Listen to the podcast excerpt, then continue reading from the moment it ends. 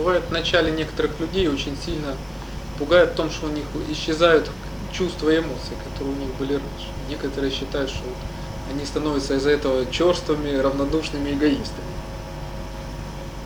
Но часто люди так считают не сами по себе, а то, что окружающие им говорят, что вот ты так очерствел, огрубел, раньше ты что-то переживал, а сейчас у тебя нет никаких эмоций. Часто так говорят те окружающие, которые делают это специально. Они вот так хотят использовать другого человека в своих корыстных интересах. А управлять же проще каким человеком? Таким, у которого множество эмоций. Тогда есть множество дырочек, таких слабых мест, через которые можно залезть человека и управлять. Вот они стремятся тогда выбить другого из практики. Выбить, чтобы он снова стал таким же возбужденным эмоциональным человеком. Тогда им будет снова легко управлять. А когда человек спокоен, когда человек действует уже не из принципов общепринятой логики и морали, такой человек сложен, он непредсказуем. И окружающие тогда боятся такого человека. Они не знают, как управлять его поступками, как им руководить. И когда вдруг за считанные месяцы и годы человек вдруг так изменился сильно, это людей пугает. Они не могут найти объяснение, что с ним произошло. И тогда они чувствуют страх, потому что они не могут контролировать его поступки. Но тогда у них появляется желание выбить его из практики. Они находят вот разные причины и оправдания, что почему человек должен отказаться от практики. И часто это происходит именно поэтому. А когда же сам человек вот порождает в себе такое мнение, это происходит почему? Потому что люди тоже вспоминают, какими они были раньше, и вот их пугает, что вот я же должен вроде бы быть таким, а я сейчас стал другой. Их пугает вот эта привычка, привязанность к старому общепринятому поведению, каким он был раньше. Его пугает, что вроде бы же все такие, он же смотрит на окружающих, а я не такой. Его пугает в том, что он другой. Он действует теперь не иначе что он руководствуется теперь совершенно другими причинами в своих поступках. И вот это очень сильно бывает пугает других людей. Хотя на самом деле здесь происходит все нормально. Как говорят в дзен, в полную чашку нечего налить. Для того, чтобы человек в действительности достиг духовных состояний, духовных переживаний, для этого ведь он должен вначале опустошиться от всего внешнего. Часто бывает, э, как ко многим людям приходят какие-то духовные состояния, но появляются потом эмоции жгучей ненависти, зависти, страха. И вот эти эмоции, они уничтожают. И вот какие-то более высокие вибрации, которые мог бы человек ощутить, они огрубляются вот подобными эмоциями, и человек не чувствителен к ним.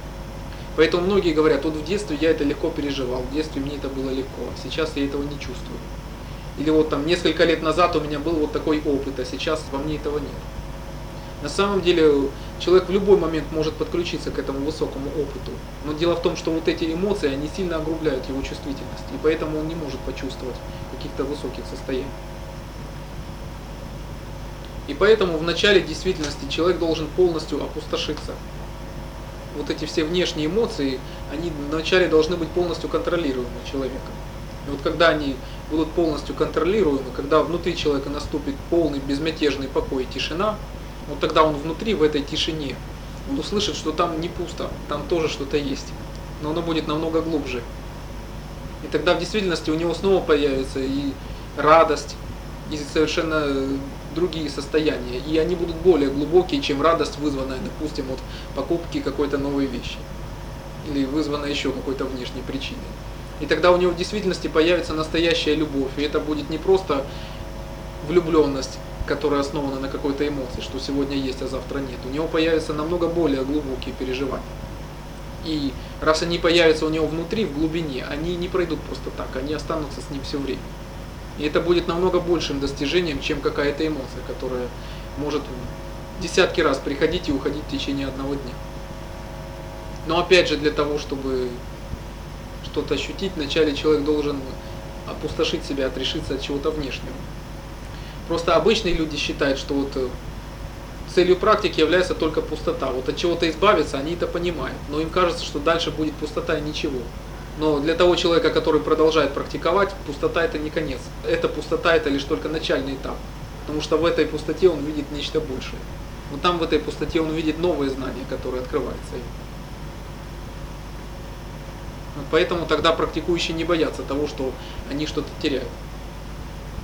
Как в известной дзенской притче говорили, что тот человек, который приближается к просветлению, он напоминает вора, который крадется в пустой дом. Тот открывает дверь и видит пустые комнаты, там нет ничего. Вот точно так же тот человек, который приближается к просветлению, он думает, что он обнаружит нечто особенное, перевернутся какие-то горы. Но когда он наконец добирается к этому состоянию, он обнаруживает, что там уже нечто такое, что и было с ним и раньше. Просто все внешнее, все наносное, оно ушло. А осталось тут с ним то, что было всегда. Тот покой, который он носил с собой все время, он и так присутствует в нем. Просто он уже не засорен какими-то другими посторонними эмоциями.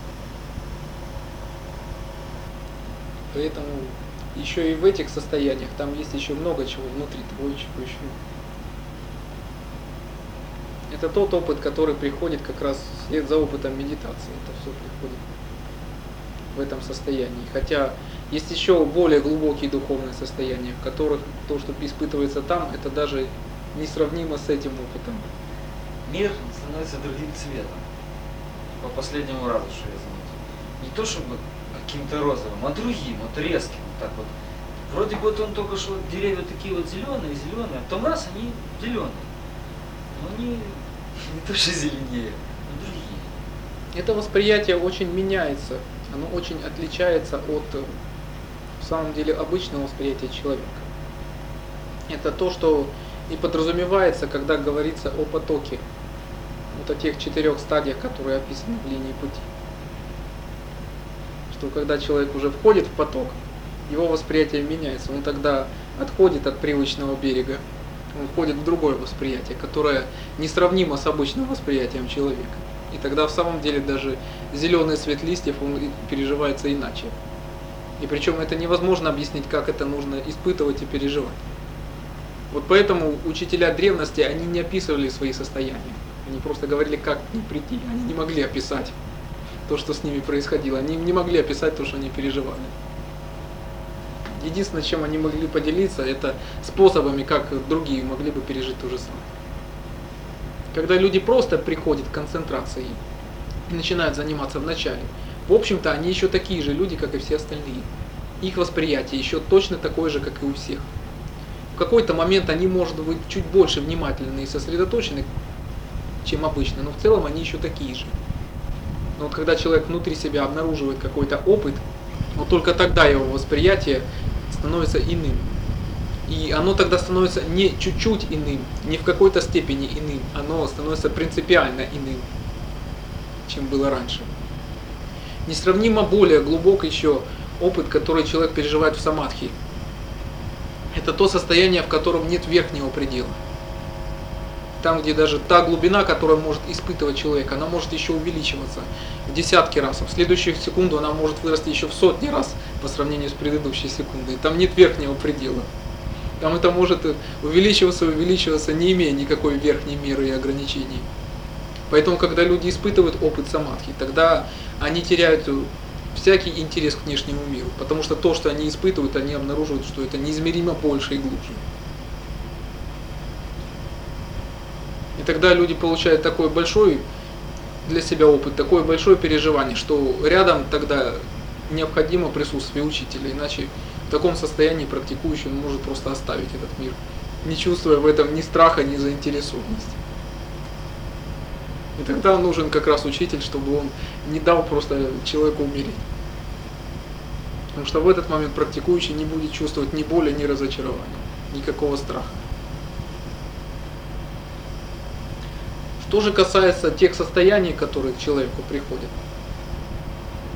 тут, конечно, играет роль память об этих состояниях. Когда это состояние, оно не выветривается сразу же. Какой-то еще промежуток времени память об этом состоянии достаточно свежа, настолько, что человек усилием воли, он может легко вспомнить это состояние и вернуться. Так происходит с каждым состоянием. Если же практике происходит какой-то перерыв, то это время может быть упущено, и тогда это состояние нужно выращивать снова, с нуля. Тогда человек снова возвращается к регулярной концентрации и шаг за шагом снова выращивает в себе это состояние. Это происходит, когда человек накапливает уже в себе столько энергии, что эта энергия его просто вталкивает. Она вталкивает его автоматически в это состояние, он входит. когда же человек э, недавно был в этом состоянии, он еще не потратил всю эту энергию. Ему достаточно снова еще чуть-чуть накопить, и он снова туда войдет.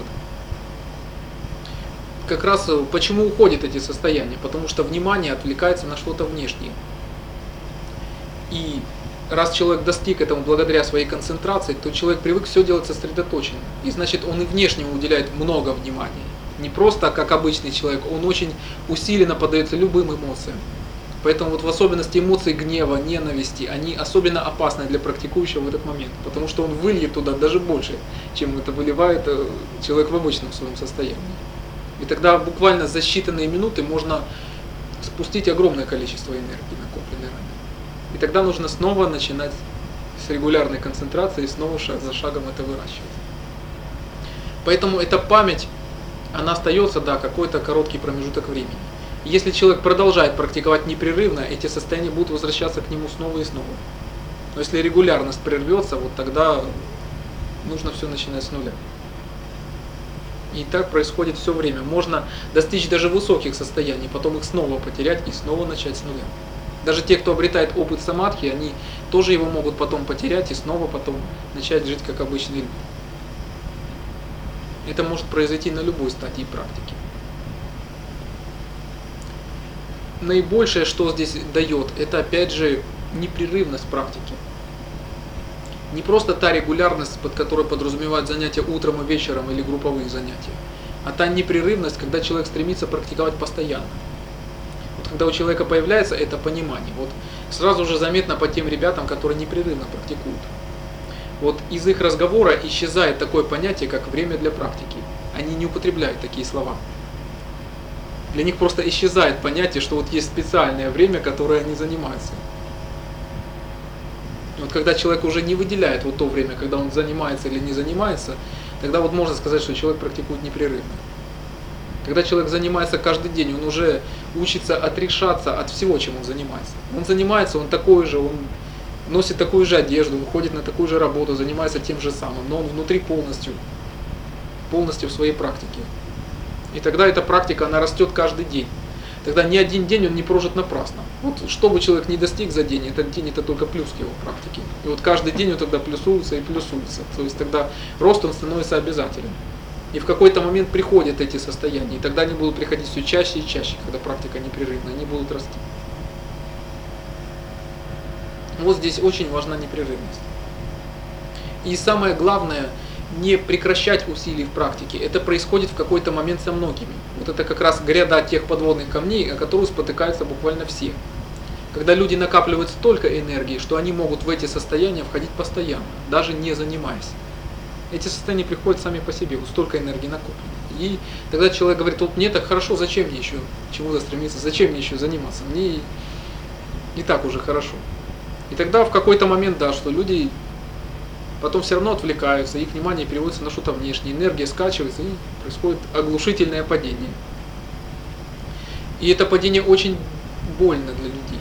В особенности те, которые достигают более высоких состояний, они чувствуют очень большой контраст между тем, что у них было, и тем, куда они опять упали. Когда есть чем сравнить. Когда обычная реальность, она переживается очень болезненно. Вот есть такая индийская поговорка, которая здесь сравнивает восприятие человека с волосом вот восприятие жизни обычным человеком, обывателем, оно напоминает волос, который лежит на ладони. Он может чуть-чуть щекотит и все. А восприятие жизни мудрецом напоминает волос, попавший в глаз, что он может вызывать нестерпимо болезненные ощущения, что вот так мудрец остро переживает жизнь. Поэтому тот человек, который достигает духовных состояний, он в самом деле, если он вдруг падает и опускается вниз, для него это очень болезненное переживание он очень болезненно ощущает снова обычное умственное возбуждение и суету, которое есть в головах у всех людей. Он не приемлет это состояние. Просто люди, они не знают об этом, им часто не с чем сравнить, они просто не знают, что есть что-то еще. Поэтому им их обычное состояние кажется нормальным, они просто не знают, что бывает что-то еще другое, что на мир можно смотреть как-то иначе. Просто для некоторых падение часто означают и прекращение практики. Есть такие ребята, у которых есть какой-то подъем, они чего-то достигают, потом у них происходит падение, и тогда люди отказываются от своей практики. Они испытывают большое разочарование, во всем разочаровываются и прекращают усилия практики. Есть другие ребята, которые, в принципе, можно тоже сказать, что они бросили заниматься. Хотя они продолжают ходить сюда на занятия. Вот ходит несколько ребят, у которых был один, два или несколько подъемов в практике. Вот они один раз вроде бы чего-то достигли, потом упали, и больше они не занимаются. Они продолжают привычно ходить на занятия, даже бывает, что привычно занимаются каждый день, но они не растут в своей практике. И вот у них бывает, что вот какой-то первый подъем в начале, он и последний. Хотя он продолжает ходить, заниматься сюда годами. Если же это в самом деле человек, который заботится о своем духовном росте, то вслед за этим подъемом у него будут подъемы снова и снова. Просто каждый раз можно учитывать те ошибки, которые делаются. Вот этим могут быть цены падения. Тогда, если уже будет следующий подъем, можно заметить, почему произошло первое падение, что вызвало, что послужило причиной. И тогда вот э, практикующий он будет напоминать опытного повара, который умело готовит блюдо, собственную практику. Он уже знает, допустим, что вот есть обстоятельства, которые негативно сказываются на его практике. Это вот какие-то условия жизни, может быть какие-то люди или что-то еще мешает его практике. Он отказывается от всех этих ситуаций. Но он знает, что вот есть наоборот какие-то условия, которые вот непременно способствуют этому. Есть что-то, что очень благоприятно сказывается на его практике. И вот он старается побольше этого внедрить в свою собственную жизнь. И так он выстраивает свои условия жизни так, что он, его следующие подъемы, они становятся все выше и выше до тех пор, пока он не почувствует правильное направление. Вот тогда эти падения будут не напрасны, если учитывать опыт, если посмотреть, что послужило причиной, и постараться не совершать этих ошибок больше. Поэтому о практике нельзя рассказывать. Точно так же, как э, невозможно рассказывать о состояниях, которые человек переживает в ходе практики. Это нужно делать. Когда человек это практикует, вот тогда он поймет. И понять, что значит не бороться с мыслями можно тогда, когда человек практикует. Вот тогда в ходе практики и приходит понимание, что, что это такое, как с этим быть. А пока это просто дается как вот такая умственная идея, умственная установка, это непонятно. У человека может и будет представление, что такое практика, как это нужно делать, но это будет далеко от реальности. Поэтому все, что можно делать, это только практиковать и выполнять. Вот тогда это будет и в действительности понято. Поэтому точно так же нет смысла читать толстые книги по дзену. Лучше практиковать дзен, и тогда это будет ближе и понятно. Если какая-то книга по дзен приближает к самой практике, тогда она полезна. Но если это же все превращается просто в чтение, то тогда получается крадется время, ведь это время можно было бы практиковать. Сохранить постоянное устремление удается только отдельным практикующим.